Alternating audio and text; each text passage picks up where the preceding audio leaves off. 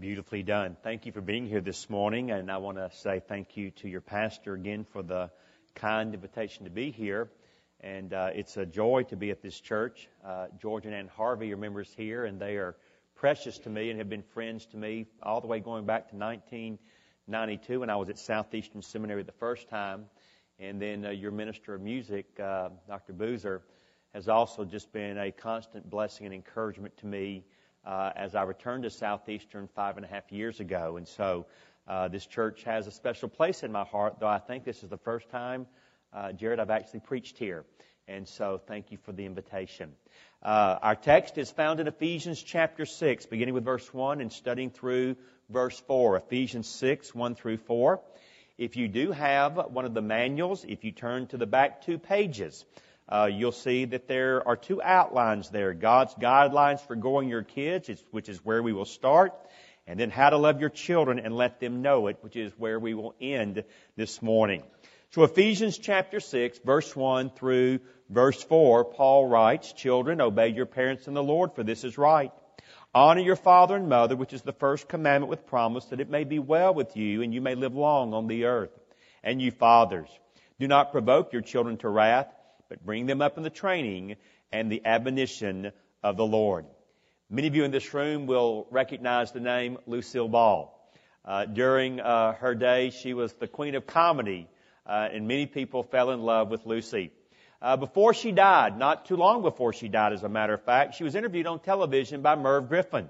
And in that uh, interview, one of her final interviews, Merv Griffin asked Lucy a series of very interesting questions, and I think you would find her response to be very interesting as well.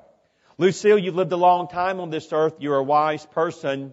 What's happened to our country? What's wrong with our children? Why are our families falling apart? What's missing? And to those series of questions, Lucille Ball simply said, Papa's missing. Things are falling apart because Papa's gone. If Papa were here, he would fix it. Uh, Lucy was right. In 1960, only 18% of children in America lived apart from their biological father, but today that number is 40%. 40% of all children in America will put their head on a pillow tonight in a home where their father is not present. Yes, in too many homes, Papa is missing. And yet there's another tragedy. It comes right alongside this one, and sometimes this particular tragedy even finds its way into Christian homes, because you see, sometimes in a home, though daddy is there physically, he's not there. Uh, he is tuned out. Uh, he is checked out. He, he is really completely out of touch with what is going on in the lives of his children. Several years ago, a young lady wrote a letter to 17 magazine.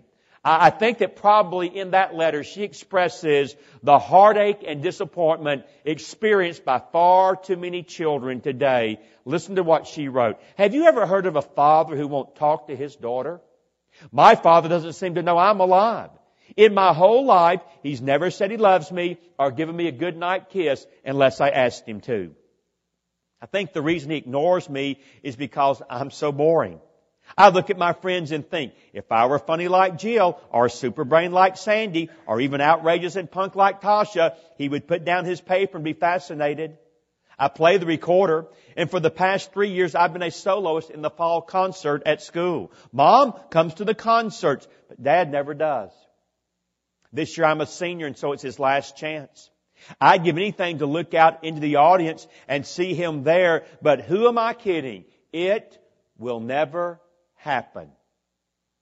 Now parents, let me say something to you this morning and I want to make sure I don't overstate the case, but I, I have a unalterable conviction in this area and that conviction is this. Knowing that your mom and dad care. Knowing that your mom and dad will be there when you need them sometimes can even be the difference between life and death for a child. Several years ago, Focus on the Family carried this story in their monthly magazine. Uh, it is a true story, and it actually had run earlier in Reader's Digest, and it's one of the most incredible testimonies I've ever read of the difference that the love of a daddy made in the life of one of his children. So, before we go to the text of Scripture, listen to this remarkable story. One day, a father took his two elementary school age children for a ride in a pontoon boat. They were traveling down the river when suddenly the motor stopped. When the father looked behind him, he noticed something familiar about the red sweater tangled up in the propeller. His young son yelled, Sherry fell in. In horror, the father saw his little girl now entwined in the propeller of the boat. She was submerged just beneath the surface of the water, looking straight into the eyes of her daddy and holding her breath. He jumped into the water and he tried to pull the motor up, but the heavy engine would not budge and time was running out. Desperately, the father filled his own lungs with air and dipped below the surface, blowing air into his daughter's lungs. After giving her air three times, the father took a knife from his shocked son's hand. He quickly cut the red sweater from the propeller and lifted his daughter back into the boat. Although she had survived, her deep cuts and bruises needed medical attention, so they rushed her to the hospital. But when the crisis was over, the doctors and nurses came into her room and they asked the little girl this question, how come you didn't panic? Well, she said, we've gone up on the river and my dad always taught us that if you panic, you could die. And besides, I knew my daddy would come and get me. Do your kids know that? Do your children know this morning that if they did something that disappointed you, that, that broke your heart, if, if their back was against the wall, do they know my dad, my mom, they loved me and they would come and get me? You see, here's also a conviction that I have this morning, and that conviction is this. I believe most parents, in fact, almost all parents, do love their children. But that's not the issue. The issue is, do your children feel loved? By the things you say, by the things you do, do your children feel loved by mom and dad? And so what I want to do this morning is allow the Word of God to inform us in this area. I want us to first of all lay what I will call a, a theological, a biblical foundation in Ephesians 6, 1 through 4. And then we will go to some other passages of scripture and just kind of lay out, if you like, a, a practical philosophy of parenting that might help get us down the road in relating to our kids in a way that will grow them up for the glory of God. And so note with me first of all in the text, the Bible says, we love our children by educating them. Chapter 6 verse 1 tells us it's the proper thing to do. Children, obey your parents in the Lord, for this is right. That word obey is the present imperative. The imperative, word of command, the present tense, continuous action that's put together. The imperative means God is not asking you. God is not suggesting to children, but God commands children, you obey mom and dad. It's in the present tense, which means this is to be the, the habit or pattern of your life. Not that you will do it perfectly, but that they will do it consistently. Many parents blow it here in my opinion. Say, what do you mean? I think you should impart to your children from the time they're little the expectation that they will obey. Oh, oh, they will disobey because they're little sinners. But you need to impart to them that disobedience will be the exception and not the norm, not the rule. Children, you obey your parents. That's what God says. Now, he qualifies that statement in two ways. He says, number one, it's in the Lord. And number two, he says, this is right. I believe in the context, that phrase in the Lord means unto the Lord. In other words, help your children understand that when they are obeying you, they're obeying the Lord. And when they disobey you, they are disobeying the Lord. Uh, God bless Charlotte and me with four sons. They're grown now. They're, they're 28, 28, 25, and 24. But as they were growing up, we always tried to help them understand. Guys, listen, ultimately, your obedience, your disobedience, it's not against me. It's not against your mother. It's before the Lord. And when you obey us, you are obeying Jesus. And so it's in the Lord. And then Paul says, this is right.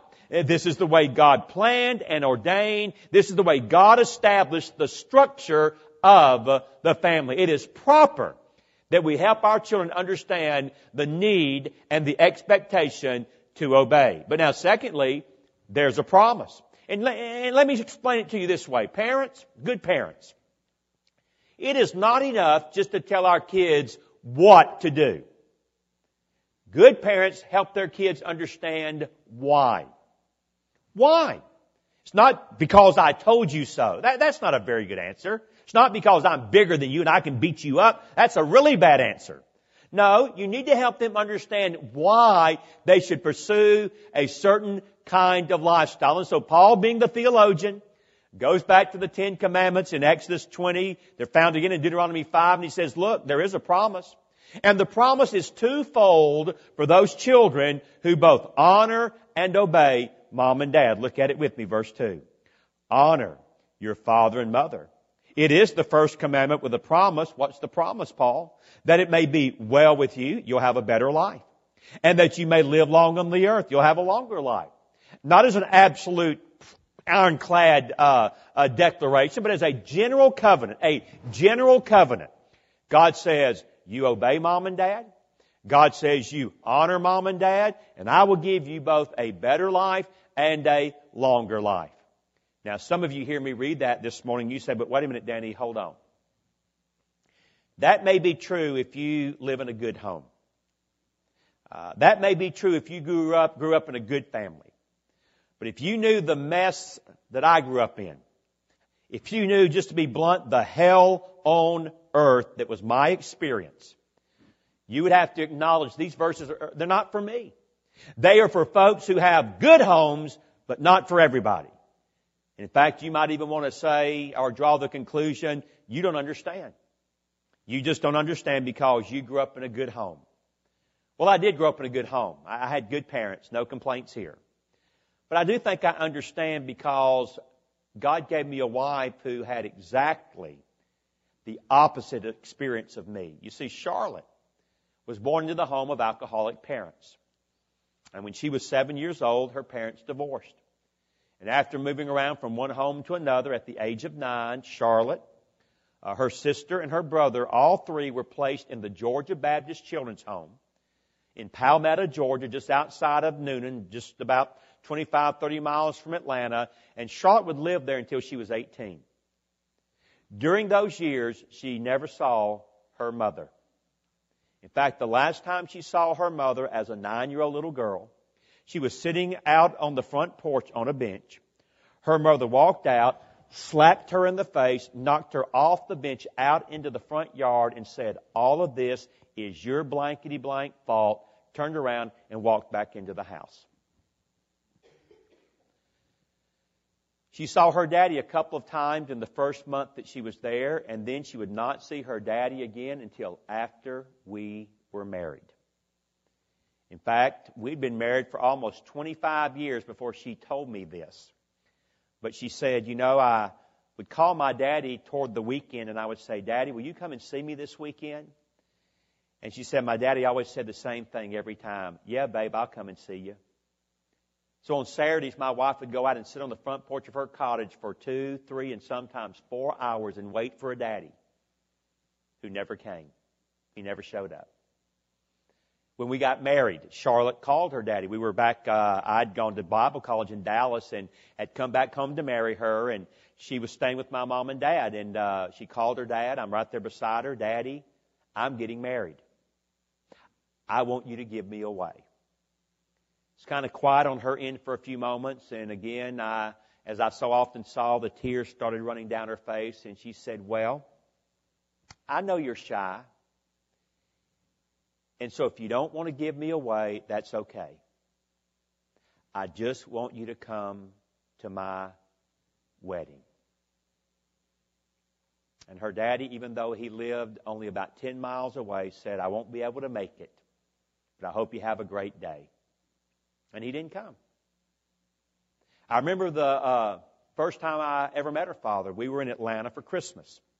Charlotte had reestablished a relationship with her mom, and so we went over to have Christmas dinner. And then afterwards, uh, we took her daddy back again uh, to the uh, Veterans Hospital in Atlanta, where once more he was going through a detox treatment for his alcoholism. And he got out of our van and was walking back into the hospital. And I confess to you, I was angry with him uh, for the way he had treated his daughter, my wife. And as he walked into the hospital, I looked at Charlotte and I said, You know, your dad is just pretty sorry. He's not worth much. And she looked at me with a hurt look and she said again, I'll never forget it, Well, Yeah, I guess he is. But he's still my daddy. And I will always love him. Charlotte's daddy died lost unless something happened on his deathbed that we don't know. Uh, he died just not being a part of her life at all, and yet in all the years, and we've been married 31 years, I, all those years, and even when we were dating, never heard her say anything ugly about her dad. Uh, her mom, by God's amazing grace, is in heaven today. Why? Because one week before she died, in Grady Hospital in Atlanta, Georgia, in the ICU unit, because of the love and the prayers and the just, I won't give up on her. My wife saw her mother come to faith in Christ, and she trusted the Lord one week before she died. Never heard Charlotte say anything ugly or unkind about her mother. You say, what's the end game of all this? The end game is my wife is one of my heroes. She's one of my heroes. She's a great lady. She's a, a great wife, a fabulous mother. People that know her love her. Uh, got good news for you. She's not in therapy. She's not on drugs. Uh, I know you say, given her upbringing, that she'd be a good candidate for both. I realize that, but she's not. And you see, the reason is, to the best of her ability, she sought to honor her mom and dad as God taught in His Word, and God has honored her. And so, even if you live in a hell on earth kind of situation. You love your parents. You obey your parents as best you can. You honor your parents, and God will honor and bless you. And the Bible says we love our kids then by educating them in God's ways. But secondly, we also love our children by encouraging them. Look at verse 4. And you fathers. It's a reminder, gentlemen. We are called to that leadership assignment in the home. And you fathers. Do not provoke your children to wrath, but bring them up in the training and the admonition of the Lord. First of all, Paul says, avoid making your kids unnecessarily angry. Fathers, don't provoke. It means to agitate or make angry. Don't provoke your children toward wrath, but no, be active in giving them counsel, advice, bring them up, nourish them in the training, the, the instruction, and the admonition, the direction of the Lord. In other words, parents are to be actively involved in their children's lives in teaching them the things of God. Now, again, I know some of you parents say, wait a minute, Danny, hold on. Kids don't listen to mom and dad. You raise four, you ought to know this. All the experts tell us that children are far more influenced by peer pressure than they are parental instruction. And just to be blunt, folks, I don't give a rip what the experts say. They are wrong on this one. They're dead wrong on this one. The fact of the matter is, your kids do care what you think. They do listen to what you say. They pay a lot of attention to what you do. And by the way, that's often the problem. Too many parents say one thing and then live in another way, and no wonder their kids write them off for hypocrites because you're guilty as charged. And that's why some people even turn away from the church as they get older because though mom and dad drug them to church, mom and dad made them go to church, mom and dad talked the language of Zion, when it came to living it out, it just wasn't there. And their idea is this whole thing is a sham.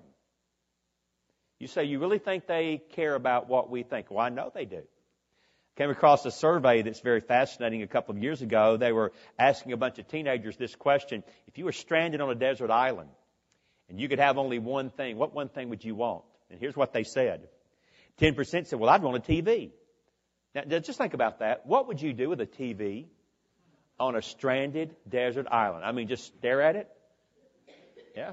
It's not doing anything because there ain't no electricity and there's like no cable and I don't even think DirecTV is going to reach here. And so, you know, but I'm just going to leave that alone and I'm not going to think about it too long. Although I have and it discourages me. It, it bothers me, but that's a whole other issue for another day. 15% said some books, so we're moving in the right direction. 21% said a computer. Well, okay. 24% said some music. Okay. But the number one answer was, if I'm stranded on a desert island, I can have only one thing. I want my dad. And I want my mom. The number one answer. Largest survey in the history of American teenagers took place just before the turn of the century. Found out a lot of interesting things, but this one stood out and it's recorded in a magazine article in Newsweek. Here's what Newsweek wrote. I quote, in a recent national survey, teenagers named their parents as their number one heroes. Did you hear that, mom and dad? Hey guys, uh, who's your hero? An athlete? No. Movie star? No. Rock star? No. Politician? Are you kidding me? No, he's now. I'm just, I'm just playing. Don't, don't take it too seriously. I'm, you know, I'm just playing. Uh, but no, none of those are my heroes. Well, who's your heroes? My mom and my dad. My mom and my dad. Why? Because I care about what they think and I listen to what they say and I watch what they do and what they think of me does matter. And so here's what I want to do for the rest of my message very practically, just very practically, what do you do? What do we do? How do we day in and day out live life in such a way that our kids will know that we love them? Look at that page 31 in that manual, and you're going to see about 12 things there that I'm going to move through very quickly, quickly just to give you some insight into what you and I can do day in and day out to love our kids in a way that they will know and understand. Number one, you love them by getting down on their level and entering into their world. I call this incarnational parenting. You say, why do you call it that? Because how do we know this morning that God, our Father, loves us? Answer, He got down on our level and He entered into our world in the person of His Son, the Lord Jesus. So what you do is this parent, you step back and you ask, all right, I've got a five year old. I've got a 10 year old. 15, 18, all right, given their age, given their sex, given their interest, given their maturity, how do they look at life? How do they see things right now in their world, given who they are and where they are? And you love them by getting down on their level and entering into their world. Now, I want to tell you, saying it's easier than doing it. It is not always easy to get into the world of a child. I heard about a little boy. His turtle died. Broke his heart, cried all day. Dad came home. Uh, Mom said, honey's in the backyard crying. You, you need to go back there and do something. And so he goes back there and sure enough, the turtle's not moving. The little boy's crying. Dad racks his brain and finally comes up with a plan. He says, son, look, I, I'm so sorry your turtle died, but I tell you what, we can have a turtle funeral. And I'll get a shoebox, we'll put him in there, I'll dig a hole, we'll bury him, and we'll have a little turtle service back here to celebrate your turtle going to turtle heaven, or wherever they go when they die. And I tell you what, I'll preach a little sermon. And since we're going to have a little service, you can invite all your friends over to the house for your turtle uh, funeral. And since we're celebrating is going to turtle heaven, we'll have a party. I'll get your mother to make a cake. I'll make some ice cream and we'll just have a party to celebrate your turtle's funeral. And then after that, we'll go down to the park and we'll take our bat ball. We'll play bat ball. We'll ride some of the rides. And, and son, what do you think if we do all that to celebrate your turtle's funeral? Well, he's still crying. But he said, we can have a party. We can have a party. And I can invite my friends, all of them. And mom will make a cake and you'll eat. Son will do everything I said. What do you think if we do all that to celebrate your turtle's funeral? Well, can you believe it? The tears stopped. A little smile came across his face and he said, well, well, dad, that'll be okay. And boy, dad felt great. He'd saved the day. So he took his son by the hand. They began to walk back to the house. And can you believe it? At exactly precisely that moment, suddenly, out of that shell, boom, comes that turtle's head. And he begins to look around and check everything out. And, and the dad saw it. And the dad said, well, look, son, look, your turtle. He's not dead. Uh, he's alive after all. The little boy, he begins to scream and cry. Kill him, daddy. Kill him. I want to have my party. Now, that may not make sense to you as an adult, but that makes perfectly good sense to a five year old little boy. And so it's not always easy, but if you're going to love them, you're going to get into their world and get down on their level. Number two, you love your kids by loving your mate. I love to say it this way. Great partners almost always make great parents. Why? Because the number one need in the life of a child related to love is security. Nothing brings security into the life of a child like knowing my dad loves my mom, my mom loves my dad, and they'll always be here. And so if you'll just love your mate, you'll give your kids about 95 to maybe as much as 99% of what they need. Number three, you love your kids by giving them discipline. They come into the world screaming, where are the boundaries? Uh, what's right? What's wrong? I need a little help here. Now, I don't claim to be an expert. Charlotte and I flew by the seat of our pants for a little over 20 years, did the best we could with what we knew, and, and went into the Word, and we did find that a number of things in the Bible, believe it or not, actually worked. And so I'll just share a couple of things we came to uh, believe and some convictions we have about discipline. You can take them and think about them yourself. Uh, I think this, first of all, number one, give your kids a big playing field and not a little box. A big playing field, not a little box. You say, why? Two reasons. Number one, if you say to your children, you must live in the little box all the time, they won't. They can't. You say, well, why not? Because they are kids. And I at least know this much. God did not design little boys to live in a little box. Go ahead and stick them in there and they'll tear that thing into a thousand pieces. So you go right ahead, but they're just not wired that way. Secondly, you won't be consistent in your discipline. You won't be consistent in your discipline. And parents, nothing is more crucial than that you are rigorously consistent in your discipline. Therefore, you need to draw the lines where they really do matter. Uh, when our boys were uh, little, we had a rule. You cannot go in mom and dad's bathroom. If you do, you will get a spanking. You say, why? Well, because Nathan, one of our twins, went in there one day and got a bottle of Campho-Phenique, opened it up, and swallowed the whole thing. Swallowed a bottle of Campho-Phenique. You say, what did y'all do? We took him to the emergency room uh, at Parkland Hospital there in downtown Dallas, where they took John Kennedy when he was shot. Uh, we sat there for three or four hours, and finally, about one o'clock in the morning, a doctor finally sees us, and he walks out and he says, "What's wrong with him?" And we said, uh, "He swallowed Campho-Phenique." And he says, "Well, when did he do it?" And we said, "About five hours ago."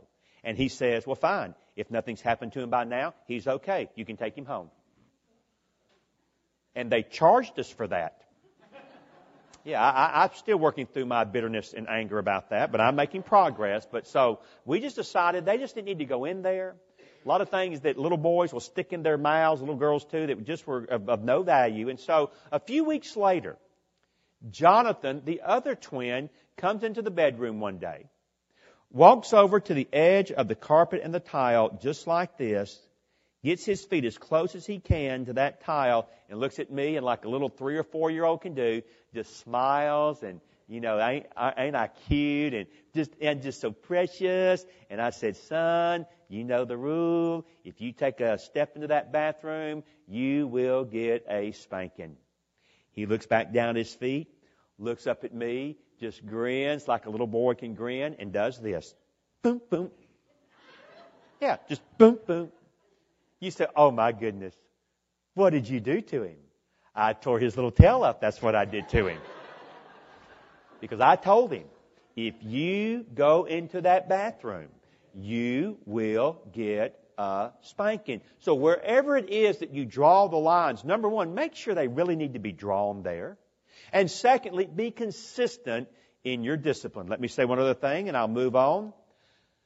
I believe we discipline our children all the days they're under our watch care. Now, when they leave the home, hey, they're on their own now. But when they're still under your responsibility, under your watch care, you're responsible to discipline them. But I believe we adjust the way we discipline as they grow older.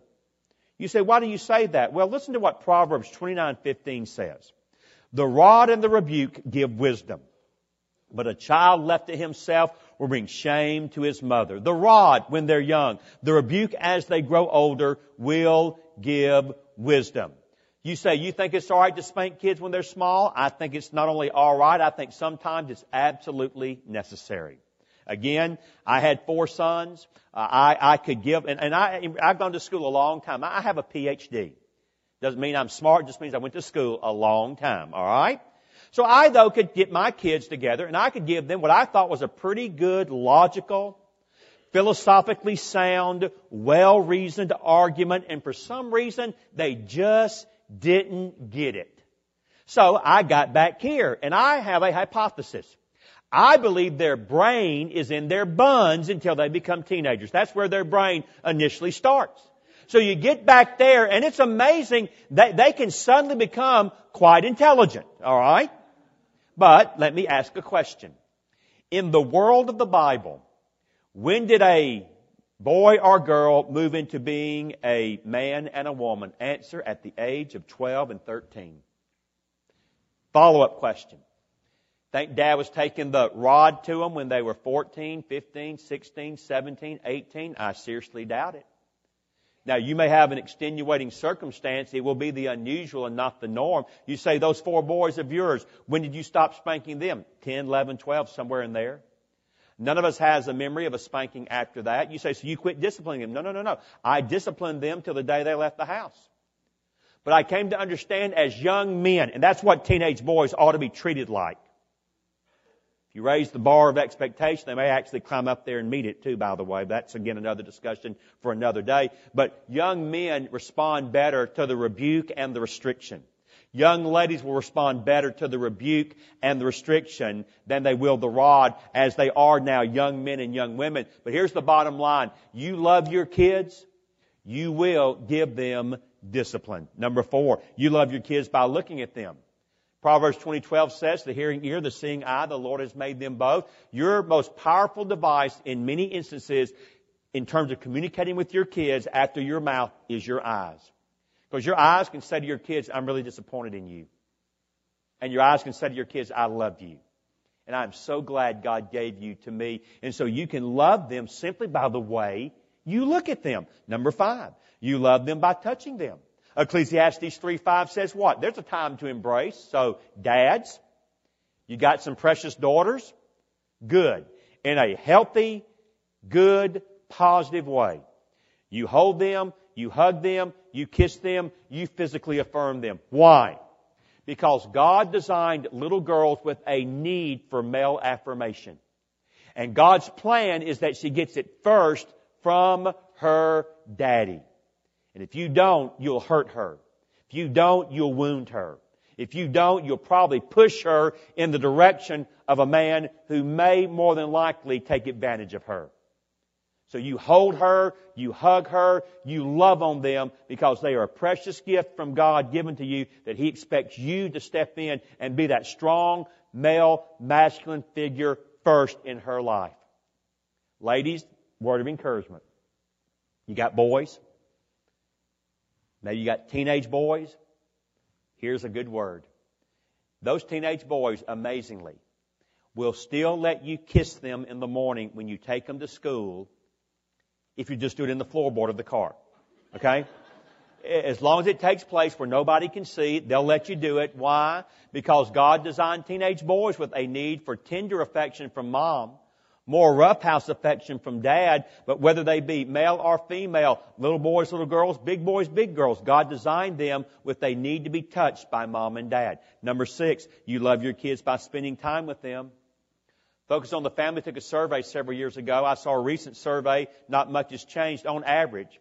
Five year olds spend about 20 to 25 minutes a week with daddy, but 20 to 25 hours a week with a television set. One more time, I said too fast, didn't I? 20 to 25 minutes a week with daddy. 20 to 25 hours a week with a TV. That may explain this. Reader's Digest, I don't know how they did this, but I've got the documentation. Reader's Digest took a survey of four and five year olds and they asked them this question. If you had to make a decision to give away either your daddy or your TV, which would you vote to give away? And one third, 33% said, I'd rather give away my daddy. You see, parents, love is a beautiful four letter word. Sometimes it's best spelled T I M E. And you love your kids by spending time with them. Number seven, you love them by listening to them. James 1.19 says what? Be swift to hear, which means what, parents? Listen to me. Turn off the TV, put down the paper, stay away from the computer, put down the iPhone, put down the Blackberry, and eye to eye. I know it's killing some of you right now. It's killing me. Man, that, that BlackBerry should be just, you know, welded to my wrist right there. I, I, I have that thing so often, but I ought to be ashamed of myself. Sometimes you just need to take that thing, get rid of it, so that you can look them in the eye, listen to them with your ears, lock in with your heart, and by giving your kids that kind of attention, you say to them, I think what you think is important. And I am here not to talk, but I'm here just to listen. And you love them by listening to them. Number eight, You love them by blessing them rather than cursing them. You say, what in the world are you talking about? Your words. Have you ever stopped to think what it's like to be a little boy or a little girl and hear some of the stuff they hear coming out of the mouth of mom and dad? I've been collecting phrases over the years. Here's how my list currently stands as of the year 2009. Put that down. Stop that right now. Shut up. I don't care what you're doing. Come here right now. Listen to me. Give me that. Don't touch that. Go away. Leave me alone. Can't you see I'm busy? Not like that, stupid. Boy, that was really dumb. Can't you do anything right? Well, you'd lose your head if it wasn't screwed on. Hurry up. We don't have all day. What's the matter with you? Can't you hear anything? I don't know what I'm going to do with you. Never talk to a stranger like that, would you? And yet we fire those kind of words in the direction of our children, and those words don't build up. Those words tear down and destroy. John Trent tells the story that was relayed to him by a grandmother. Uh, the first time her son took his little girl out for a daddy date. He had two girls. He'd taken the older one out for some years, and now this one was about three, and he said, You know, it's time for me to start the same thing with my little one. So they went to a fast food restaurant. They got some pancakes. They sat down. They were about to begin eating. But before they did, the dad thought, you know, this would be a good time for me just to tell my little girl uh, how much she's loved. And so listen to what he said and listen to how she responded. Jenny, I want you to know how much I love you and how special you are to mom and me. We prayed for you for years, and now that you're here and growing up to be such a wonderful girl, we could not be more proud of you. Once he'd stopped saying this, he, he reached over uh, to get his fork to begin eating. But he never got that fork to his mouth because his little girl reached over and put her hand on her daddy's. So he turned and looked into her eyes, and here's what he heard from his little girl Say it longer, Daddy. Say it longer. So he put down his fork, and he did. And he told her some more ways that they loved her and appreciated her, and then he reached for his fork a second time, a third time, four times, each time hearing the words, Say it longer, Daddy. Say it longer. John concludes by telling us, you know, that daddy never did get much to eat that morning. But his little girl got everything she needed. You see, a few days later, she was running through the house, saw her mom, jumped into her arms, and simply said this I'm a really special daughter, Mommy. My daddy, he told me so. And we love our kids by blessing them rather than cursing them. Let me hurry. Number nine, you love your kids by having fun with them. Folks, bottom line, my philosophy of parenting can be summarized in two statements. Number one, teach your kids to love Jesus. And number two, have fun with them. And that's the whole thing right there. Teach them to love Jesus, have fun with them, and most likely everything will turn out okay. I at least know this. When you get old and they get grown, they'll come back and see you on holidays. And they won't dread doing so. Why? Because they will have memories of my house being a fun place to be. So just make your house a fun house. If your home is a Grand Central Station with kids coming in and out all the time, that is a great compliment to you being paid by your children. Number 10, you love your kids by nudging them out of the nest. Here's how it works. You get them for about 18 to 20 years. You pour your life into them so that when you're not around anymore, listen to me now, so that when you're not around anymore, they'll be okay. There's the whole goal of parenting right there. Pour your life into them so that when you're not around anymore, they'll be okay. Which means what? You can't smother them. You can't micromanage them. You can't protect them. Some, some Christian parents so place their children in a bubble that's not the real world, that when it's time for them to step out into the real world, they ain't ready. They ain't ready. Well, I want to keep them away from, you can't keep them away from everything. That's God's business. Your business is to mold them and shape them as God's representatives so that when you're not around anymore and it's just them and the Lord, they're okay. Which means you've got to give them opportunities to bloody their nose and skin their knees and elbows. You've got to give them responsibilities that are commensurate with their maturity and age so that they learn to become good, wise, godly decision makers without you being there to tell them what to do. And that's what good parents do. They nudge them out of the nest so that they can grow and fly for the glory of God with their own wings. Number 11, you love your kids by admitting when you're wrong. Some of you need to write in your notes there seven wonderful words in English that, when put together, can go a long way in restoring some broken relationships. You say, What are those seven words? I am sorry. Will you forgive me? I am sorry. Did you notice that the word but doesn't follow? I'm sorry, but forget it. You're going to try to justify your ridiculous, sinful, pathetic behavior, and so just just forget it. Just forget it. No. If you are confident in who you are in Christ, then you know that sometimes you blow it and you blow it big time. By the way, your kids know this too. They've been watching you like for a long time, and so they know, by the way, that you're not perfect. They know that you don't always do everything right. And so if you'll just simply say to your children when you mess up, I am sorry. I was wrong. Will you forgive me? There are many men in this room, men in every church that I've ever been in, that have never told their kids they were sorry. And they, because of pride, say, well, you know, if I, if I admitted that I made a mistake, they'll think less of me. No, they think less of you because you don't. When you tell your kids you're sorry and you ask for their forgiveness, they don't think less of you. They think much more highly of you than you would ever imagine. Finally, you love your kids by introducing them to a perfect parent. You say, Danny, I, I can't be a perfect parent. Well, I know that. I can't be one either. We can be good parents. We can be great parents. But stay with me now as I close. Hear me. I don't care who you are this morning. God designed you like He designed me with a need for a relationship with a perfect parent, a perfect heavenly Father. And your life, will never be complete without that relationship with that perfect Heavenly Father. And your life will never be the same if you have a relationship with that perfect Heavenly Father.